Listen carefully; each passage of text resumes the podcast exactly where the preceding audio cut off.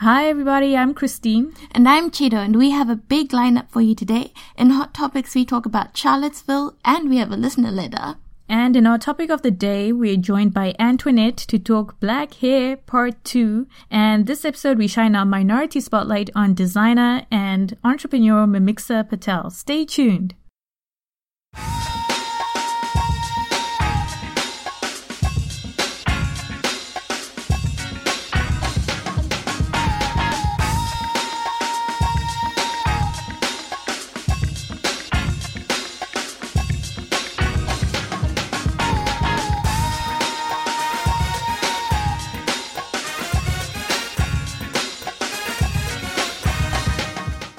Right, so a lot has been going on in the US, um, notably talking about Charlottesville, the protest rallies that were held by neo Nazis, white supremacists protesting the takedown of the Robert E. Lee statue from the public park.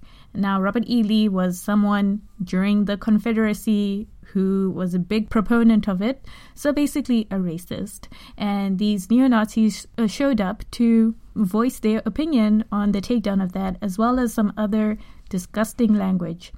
Now, counter protesters also showed up, and violence broke out. And unfortunately, over a course of days, someone actually died from that, someone from the counter protester group. As if that was not, you know, enough news for you, Donald Trump showed his ass again with the comments that he made addressing the Charlottesville violence. Uh, he said that there was blame on both sides, and he, in a way, was um, implying a moral equivalency between the neo Nazis and counter protesters. Chido, were you surprised at all by Donald Trump's comments? No.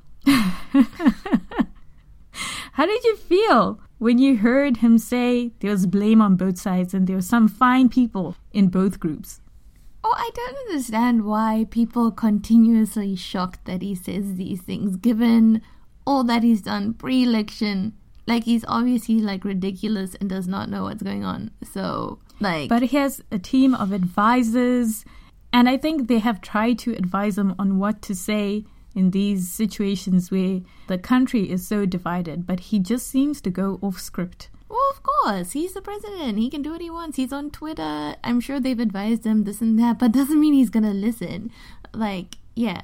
Again, like I said, I don't know why people are surprised that this is happening or that that's his reaction to it. I'm not. I'm like, well, yeah, to be expected if mm. you think about it. It's it's really bad, and this is like also going on at the same time as uh, a lot of people either being fired or resigning mm-hmm. from the White House. Um, we all knew it was gonna be a circus when it happened, so I didn't. I was cautiously optimistic. I wasn't. I thought he was going to soften his tone and just be normal about it, but clearly things are not are not well and a few people in his own party republican party are starting to question his fitness I think people have been questioning that from the beginning. Not so, the Republicans, though. Like 67% yeah. of Republicans actually approved of the way he handled the Charlottesville drama. Which is still quite a lot. So Yeah, which is scary as well. I don't know if Republicans at this point are just sticking up for him just for the sake of not being wrong or if they actually like agree with the comments he said about Charlottesville. Yeah, probably both. I mean, to like, like generally, I think if they had the chance to be Trump and say what he says, I think some of them would take that up, but they're not because they're very cautious people. They might not have as much money and um, business and etc. etc. as he does, so they have to play the game. Anyway, we could go on about Trump. Did not even I get into the Russian why. investigation. Why? Why we're still talking about him? He's just. He's just. We need to take steps forward and think about what the next step is because he's gonna keep doing these things. Like it's obvious.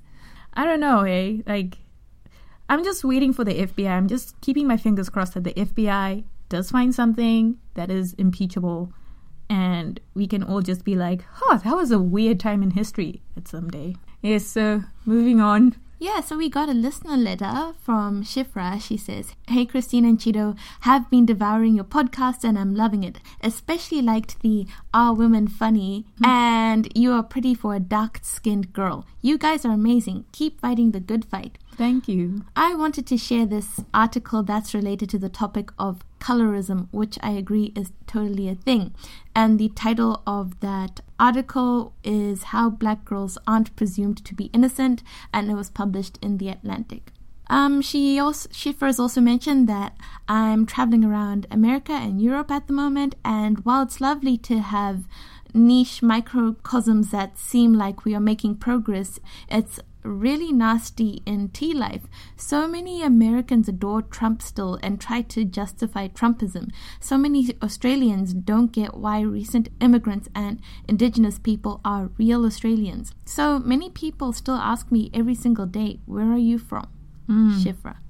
Thank you so much for writing in. I think that is perfectly sums up what we're cur- currently going through in America with the Charlottesville stuff going on there, and also here with the immigration and yeah, man, it's it's real. I really appreciate. Shout out to you for reading the Atlantic.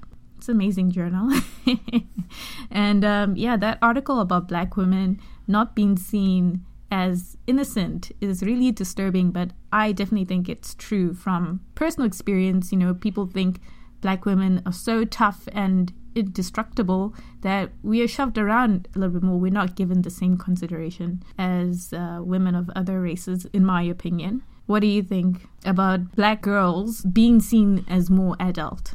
Oh yeah, I mean, there's always, uh, or when how I interpreted that was more like in terms of, I think they did mention in the article like sexual development, etc., etc. Like black girls historically you've seen girls being, you know, put in cages for white men to look at and, you know, just discussing atrocities like that. And then that is just ingrained in society. So by the time you get around to life, you end up with men who end up with men can have many different fetishes, but you end up with some creeping in who have black fetishes because of this ingrained thing that black girls must be a certain way. They must be hypersexualized.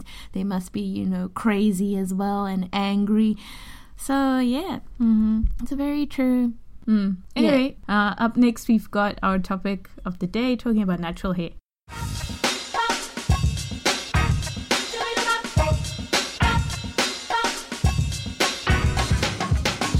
It's topic time, and today we're talking about natural afro hair. And we've touched on this a little bit in past episodes, but today we want to do a deep dive into into natural hair. And to help us out in the studio, we've got Antoinette in the building. What what? Hey hey hey! thank you for the invite. Yeah, Happy thank you, thank you for coming onto the show. So mm-hmm. Antoinette is just like a super intelligent boss lady. I am. Yeah. Works at a very prestigious university. Mm-hmm. Who won't say where? And uh, remotely today we have Chido because she's sick. But you know, we're committed to the craft. So that's why she is dialing in anyway. Hello from 20 minutes away. nice. So, Antoinette, we caught up a little bit last week and you're telling me that you're transitioning from, mm-hmm. I suppose, not natural hair back to your natural hair. And mm-hmm. yeah, so tell us why do you want to do that and a little bit about your hair journey. Wow, how much time do you have? this could be a minute because my hair journey starts pretty much from the age about 12. Okay. Yes, that's when I first relaxed my hair. Okay. Um, and uh, it's interesting because when I look back then, I was so excited to have my hair re- chemically relaxed, as we say. And uh, when I relaxed it initially, for me, it was just a thing of just a freedom because before then I never had my hair out on its own. It was always in braids. Okay. As my natural hair was always braided. My mom just said, you know, it's easier to just have your hair in braids, so let's just have it chemically relaxed. Then it's actually free for you to do a lot more with it. And I found that I could actually do a lot more stuff with it once it was relaxed. So it was almost like a a, a, freedom kind of thing for my hair because it was like, oh goodness, I can finally do this. You know, I can play mm. around with mm. it. I can style it the way I want to style it, and uh, it just it just gave me a completely different way of actually looking at my hair. Okay. And for me, it felt like, oh gosh, finally, you know, I'm pretty, and that sounds a little strange, but because it wasn't it wasn't really there for me to do a lot more with it, it was just sort of there. Okay. Yeah, and so from that, I pretty much always had relaxed hair most of my teenage years, and I never thought about going natural until about 2004 in my uni days uh, when I decided to go back natural because there was just a stage in my life when you just like, okay, you know what? I've had relaxed hair all my life. I, I would want to to try something different. And at that point for me it was just a different hairstyle. Mm-hmm. You know, I'd always just had relaxed hair and I just wanted to try something different. And I did the big chop. You know, that was Yeah. like like let me let me just go let me just go real, really short. So I just cut off all my relaxed hair at the time and it was it was amazing the reactions that I got from people. Positive or Mostly Mixed. negative. Really? Mostly negative. what did people say? people were just like, uh, we're not used to seeing you like that. Um, and one of the, That's mo- supposed to mean. the one of the worst comments I, I got was actually, "Oh my goodness, you look like a boy." Oh, Like it that's was not so- what you want to No, hear. that's not what you want to hear. So it sort of knocked my confidence a lot when I had my natural hair because I was like, wait a minute, this is just a hairstyle for me. It's not supposed to define who I am. And yet I was getting all these comments and most of which were negative, And I was just like, oh my goodness, how do I react to that? I, I didn't realize the impact your hairstyle had on people's perception of you until I cut my hair. And um, it really knocked my confidence. I, I won't even lie. So I wore my hair after that pretty much in braids. So it, it was almost like a full circle. Mm-hmm. You know, from the time when I relaxed my hair initially until when I actually cut it, I, I went back to just having it in braids once again. And it, it felt like a, a defeat, if you will. I was Yeah. like, oh no, I came all the way this way. I'm a grown woman. And yet here I am. I can't even wear my natural hair out. So it was a very, very surreal moment. You're breaking my heart right now. I am so sorry. But it, it, it just shows you the emotional connection that we build to that. Yeah. And I didn't realize that until that actually happened. And so I had my hair natural for about four or five years. And to be honest, I wore it in braids for convenience Yeah. more than anything else. I just found that it was easier to manage the hair. Once in a while, I would take it out, but I would just find it would just take me so much longer to prepare myself in the morning. And I was like, oh, I don't know about this. And um, I'm sad to say that I ended up relaxing my hair again out of pressure, I suppose. External pressure or My just your own pressure? Yeah, a little bit of both. I must admit, um, I also was having pressure myself in terms of, okay, you know what? Convenience. The biggest thing for me was convenience. I didn't want to take too much time in the mornings just preparing my hair, and I thought it would be easier for me. But also, once I went back, and this is another thing for me, once I went back to the relaxed hair, it was complete opposite reaction when I had my relaxed hair going to my natural hair. Everybody was like, "Oh my goodness, you have beautiful hair." You know, it was like, and so for me, it was like a thing of, okay, so you can only see the beauty of my hair when my hair is straightened. Mm. It was such a strange Yep. feeling. I was like, okay, this is this is interesting, but I like the compliments, and it did. I don't want to say it. Um, it validated that I was like, okay, you know what? So I can be pretty, but then I also felt really bad because I was like, you know what? I didn't really embrace my natural hair as much as I could have. Yeah. And so there was that wrestle for me for the longest time. And uh, the reason why I'm sort of going back to uh, to natural now. So I have sort of um, what do they call it? Two tone sort of texture here currently. Okay. So my natural hair is growing out. I haven't done the big chop yet. So my natural hair is growing out, and I decided just to stop the chemical relaxers. And I just want to embrace it differently from when I did previously. I think for me now, it's a lot more than just wanting to look pretty. It's also become a thing about, you know what, I want to embrace myself completely. And that it means embracing my natural hair. And so for me, it's it's really been an emotional roller coaster, which is why I said, "How much time do you have?" Because it goes way back. It goes way back. But I'm I'm at a point now that I'm really really comfortable, and Yeah. I, I I mean I'm looking so much forward to having my natural hair, and viewing it in a different way. Mm. Not only that, because now that I live in Australia, it's very different the reactions you get from different races than when you are back home. You know, back home you get different reactions from your own race as well. So there's this sort of debate that's going on between sort of the black community, but there are also these debates that happen with between races as well. So I'm looking forward to that. I don't know what what's coming, but uh, I I, I relish the challenge, and I want to embrace it completely this time around. This is sort of my mission. Yeah. We'll be praying for you. yes, thank Good. you. and then on the flip side, Chido, you are thinking about going back to the creamy crack. What do you? Oh, I, I never really did like relax my hair like for extended periods of time. There's like the one time I did because I wanted to do kind of like a mohawky style. But I would like if I could want to relax my hair just because like it's really hard taking care of it. And also with the whole like um so Antoinette's been talking about the validation she gets with like straight versus curly hair versus long versus short. I get that a lot too though. It's like the like when when I have my hair and hair extensions, it's like, oh yeah, everyone's like, oh so awesome, blah blah blah blah blah. And then I take them out and then people are like, Oh, you changed your hair, oh I missed the longer hair extensions or like people go, oh, you cut it. And then the kinds of compliments you get inter interracially as well as like interracially.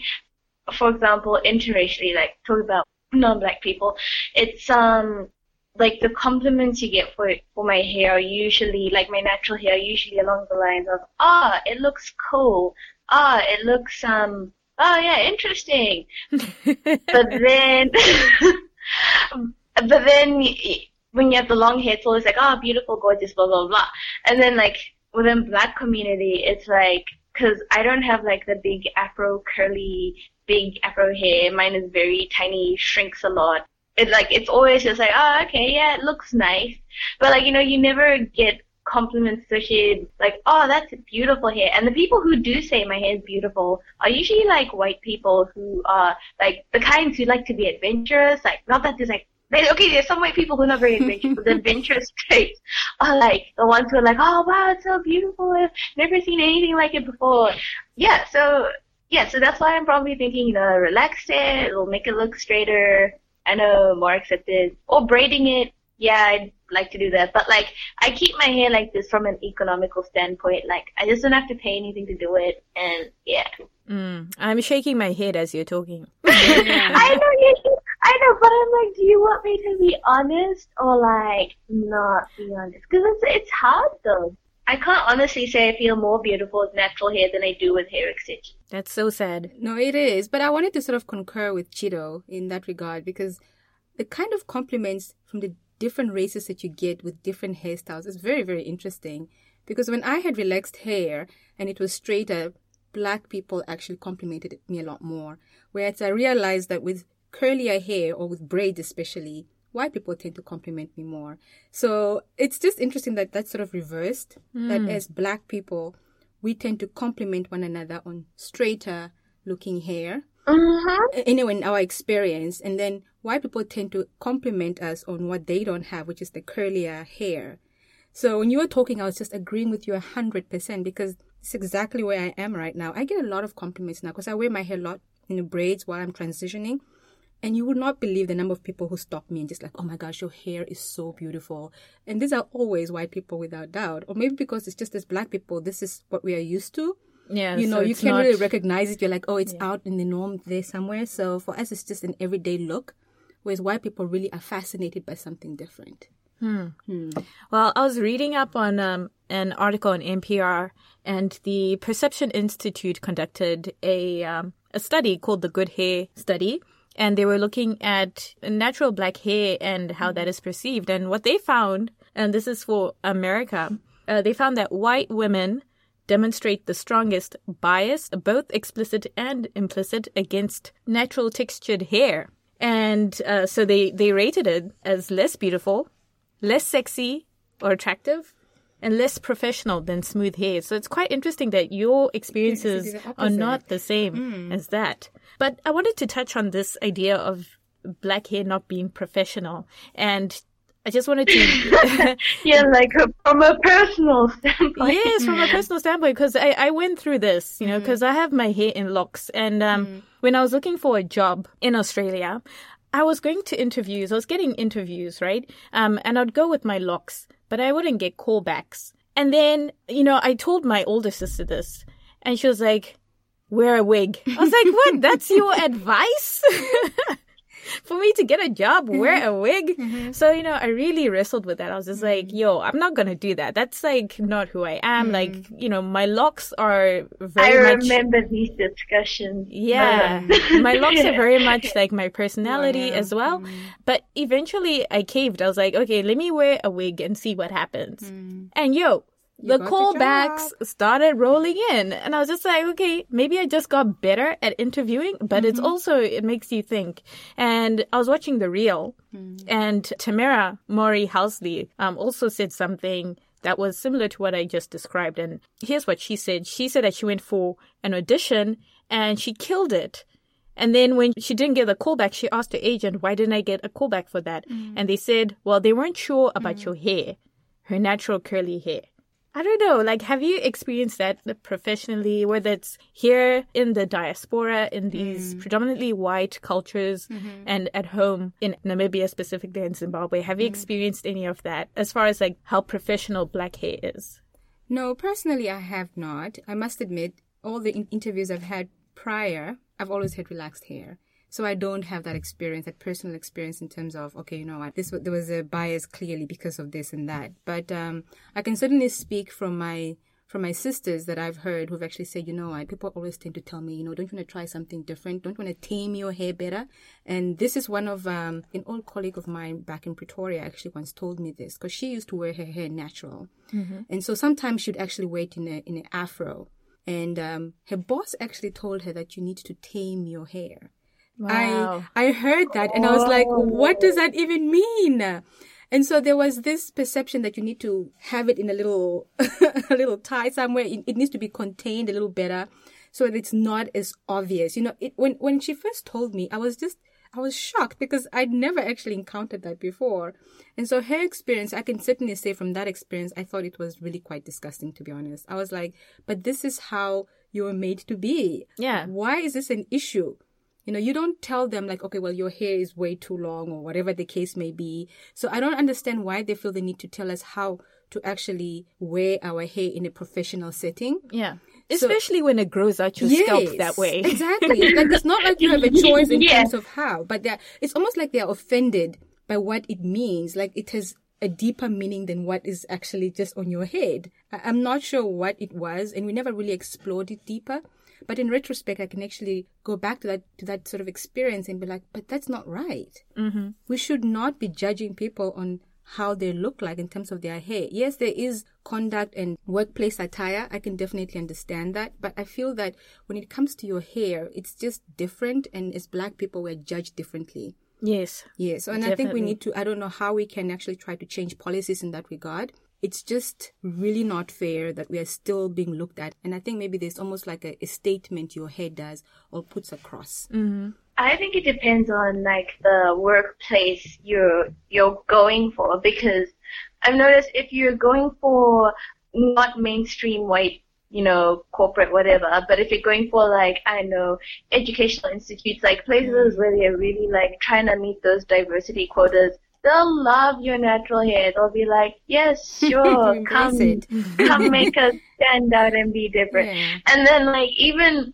being a hopeful actress that I am, it's like going to auditions really like I mm. I have to think about what the role is and who the audience is and what they're entailing before I choose should I wear a wig? Should I not wear a wig? Like it really just depends nowadays a bit more on who, who your target audience is. But you know what I hate about that? Because it's similar to what Remy Ma was saying on The Real when she said that I think she said something to the effect of, you know, every black woman should own 50 wigs and depending on the what occasion. social context, mm. you change it up. But I feel like it's really unfair for yeah. black women or women with afro hair to have to contort themselves into mm-hmm. all different shapes and sizes to make other people feel comfortable. comfortable. Mm-hmm. That is not fair. So that's why, like, you know, when you're talking about going back onto the creamy crack and that mm-hmm. you don't feel beautiful with your natural hair, it makes me feel sad because I'm like, how else are these people who don't understand our hair going to understand our hair if we mm-hmm. don't show it ourselves and love it ourselves and embrace it. You know what I mean? Like we need to normalize all different textures. Yes, no, but I completely agree with you. And this sort of takes, if you don't mind me diverting a little bit, that debate on what does natural actually constitute? Does it mean that if I don't chemically relax my hair and that's natural? Or if I don't chemically relax my hair and I have a weave on top of that, am I still considered to be natural? Because my natural hair is untouched, but I put a wig over it. If so, I can't see it, you're not playing for Team Natural. well, I mean, I have to say, like, I feel like, I don't know, like, that's just how I personally feel. And I don't, I think it's a lot of pressure to be like, everyone needs to jump on the bandwagon. Because it's like, it's really hard to just be like, you know, in the past few years where like Lupita and Viola Davis have been coming into light with like their natural hair on the Oscars red carpet. Like it's hard to suddenly be like, of course it's beautiful. Like it's gonna take a lot more time than that. Yeah, but I think we need to start modeling it now. Mm-hmm. This is mm-hmm. the perfect time to start modeling it though, Chido. I think if we see more women wearing it loud and proud and not hiding it under wigs and not hiding it under weaves, those are the type of role models that little children that are growing up, little black girls that are growing up now need to look up to. Like, you know, I can actually wear my hair in this way. Mm-hmm. If all you see in media and in movies are women wearing wigs all the time and weaves, that's all you're exposed to and what's considered beautiful. Mm-hmm. I'm not saying there's anything wrong with that. I just feel that we need more role models. And I agree. I totally 100% agree with you people, but I'm like. But you're not ready for the fight. I'm not ready for it. Yeah. I'm not there yet. Exactly. Well, I think we're coming up to the end of this segment anyway. So, oosh, like so much. we didn't even get into like the politicization of black hair. Yes. Which, you know, maybe we'll have a part 3 mm-hmm. of this. I think this discussion could go on for ages. But um yeah, well, thank you so much Antoinette for coming on and sharing your hair story. This was so much fun. Thank you for having me.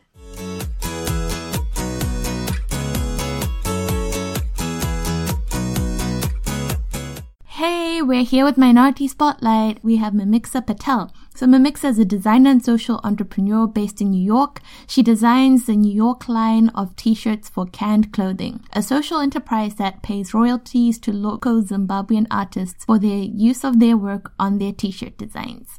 Today we're catching up with Mimixa Patel, a friend of mine from high school who's gone on to do some pretty awesome things in design, fashion, and business. And that's exactly what we're going to be talking to her about. Dialing in all the way from New York. so welcome to the show, Mimixa. Thank you. How's how's the summer?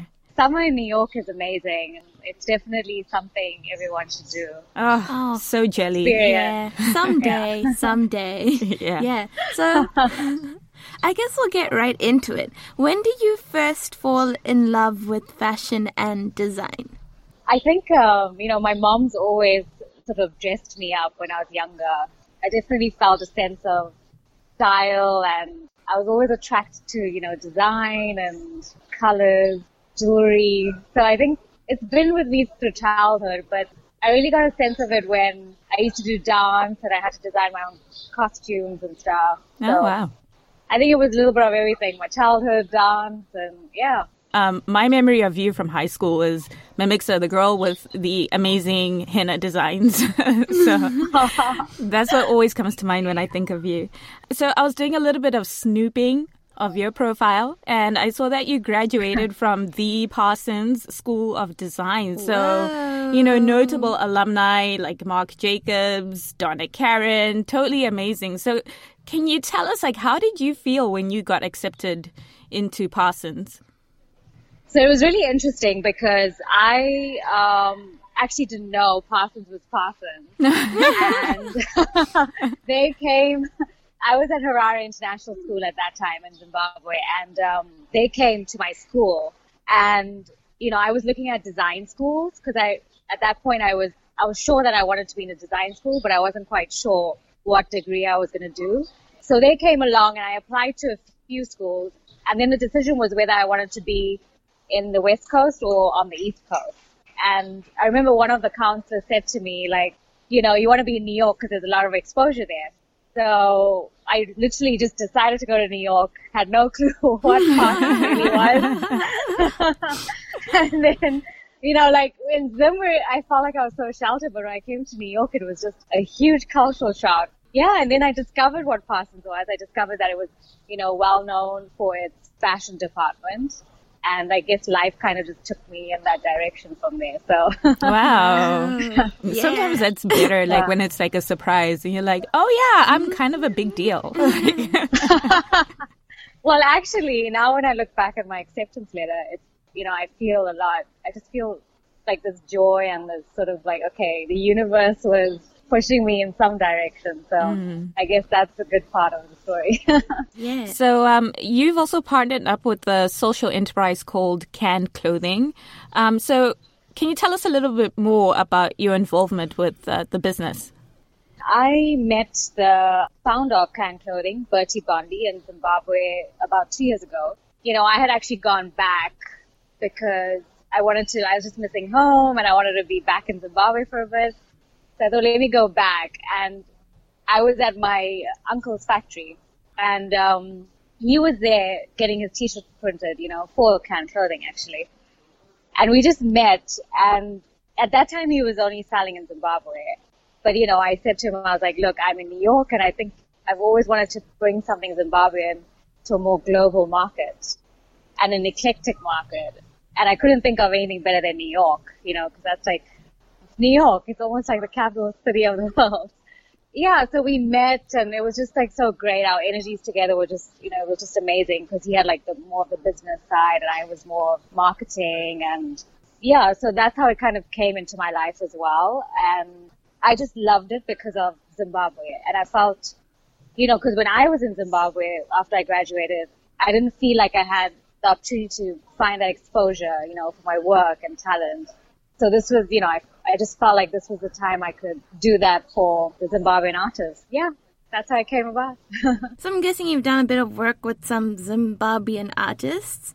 And so how do you go find other artists that you'd want to work with, let's say now or in the future? So Bertie actually, he had these artists that he had found and curated their artwork. He's very heavy into music and jazz and he actually plays jazz on Sundays. So he found he had these artists in mind, and what we do now is we look at the artist's work and see how it could fit into our current collection. So I think now that's basically the thing is, you know, Zimbabwean artists, preferably local, but we also know there's a lot of Zimbabwean artists around the world. So we want to latch on to the international Zimbabwean artists too. And I'm also going to add that our goal is also to work with African artists in Africa. For example, it's from Botswana or, you know, Kenya. But the product essentially, everything should be made in Zimbabwe. Mm. That's, uh, that's our, that's kind of our, you know, mission and what we are. So can you tell us you know, what's been the most challenging thing so far about you know working in fashion design or is there anything that you wish um, you had known that someone should have told you before entering into the industry? I think the most important thing is to know how the business part of it, because you know the design part and part of that is also the uh, what I studied in school was design and management, which is more of a business degree. But with fashion, it's say it's kind of the same thing. Is you have to know how you're going to sell, you know, your work. Because it's one thing to be a good designer, but to be a good designer with a sense of business is very important in today's world, I think, and especially in the design world, because you have you have the idea, but then how do you, or even you have the beautiful work that you're creating, but the next step is like now how do you sell it and um, you know make it into a business that could be in this case that could benefit other people, but um, also benefit the business. Yeah, so yeah. true. Amen to that. Christine's like, yes, personal experience. If I can add, um, and which I should actually mention, which is very important, is marketing. A lot of times people are shy, you know, to talk about their brand or their work, and I think it's so important to use like social media as a platform, especially networking is another thing. I've, I've noticed a lot of some of the designers are so shy to like network, you know, and I think that's also very important. I guess it's that taking that step to come out of your comfort zone and say, "Hey, world, I'm here." Yeah, I used to be shy, so I think you know this from school as well. But um, it's a big step, but I, you have to take it, right? Yeah, yeah. especially when the rent is calling. you need to figure it yeah. out.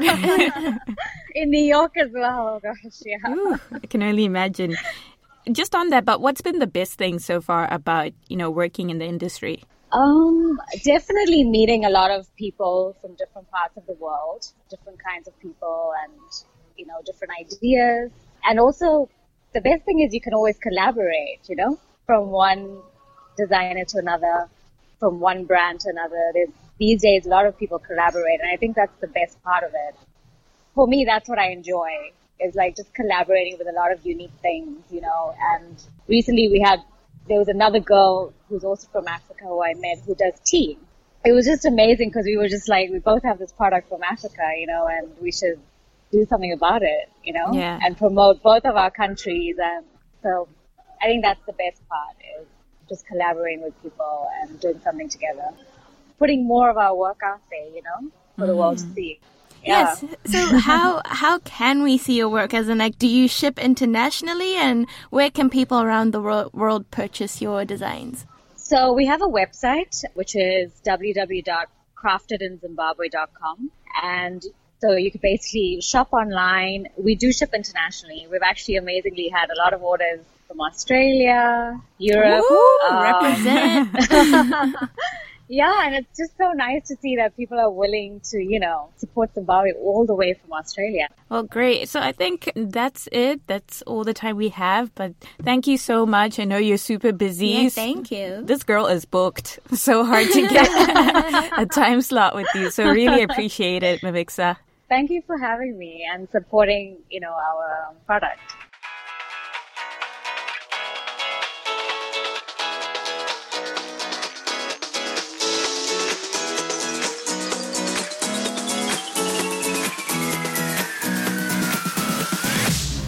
Well, that's it for today's show. You can find us on Twitter, Facebook, Instagram, SoundCloud, and YouTube.